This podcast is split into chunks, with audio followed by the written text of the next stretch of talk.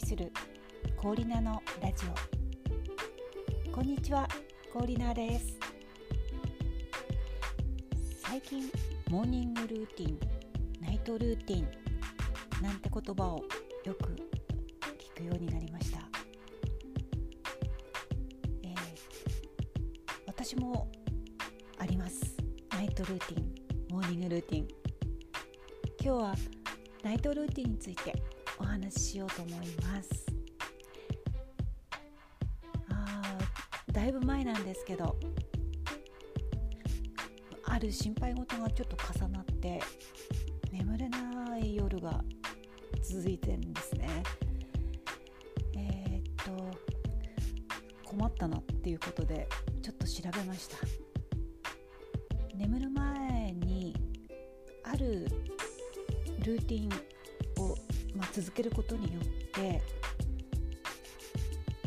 脳のスイッチが入るんだそうです。あこれをやりだしたらもう眠るタイミングなんだなって勝手に脳が察知してくれるそんな記事をどこかで読みました。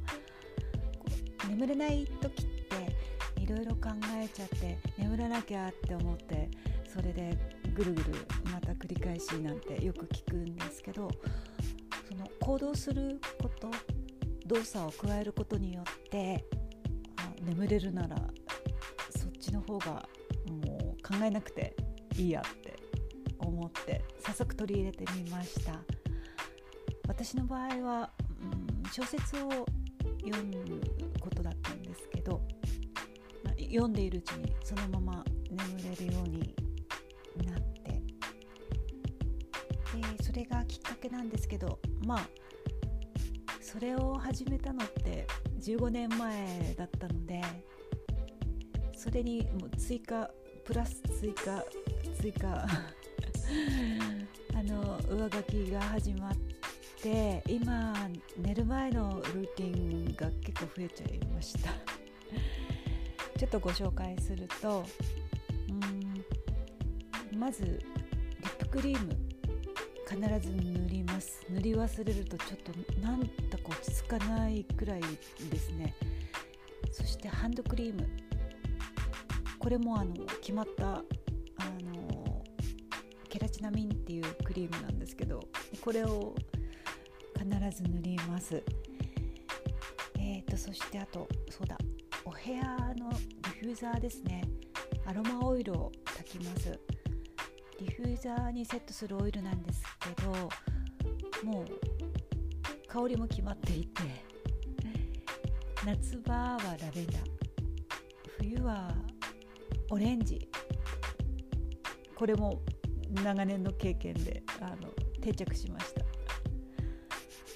そしてえっ、ー、とベッドの上でストレッチをします。といっても開脚をしてまあ、各ポーズ10回ずつぐらい。あとまあ腕をちょっと伸ばしたり力を入れたりとかそんなことをやって。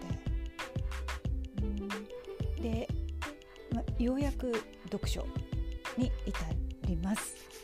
で読書してるうちにそのうち、まあ、寝落ちするっていう感じ。でその本なんですけどこれもちょっとこだわりがあってエッセイを読むことにしています、えー、ミステリーとか SF ものとかあと恋愛ものとかも読みません。なぜかというとドキドキハラハラしちゃうから。あの今は浅田次郎さんのエッセイ読んでます。あの文章がとてもあ上手ってこんなこと言ったら失礼なのかな。あの素晴らしい文章で、まあ、時々おふざけもあってその非常にバランスが良くって読んでます。繰り返し読んだりしてます。でこんなルーティンをやってるのも結構時間かかります。トータルでそう30分ぐらいやってますかね。あの小説読んで寝落ちする時間をのカウントで、うん、だから早々にベッドに入ってせっせとナイトルーティンをします。この寝る前の儀式って本当にあの大切だなって私は思います。旅先のホテルのベッドの上なんかでも必ずこれはやります。えっ、ー、と、まディフューザーはちょっとできないんですけどアロマオイルをコットンなんかに垂らして持っていってであとはリップとかハンドクリームとか持っていけますし開脚ストレッチもできますし本も読めると。はい。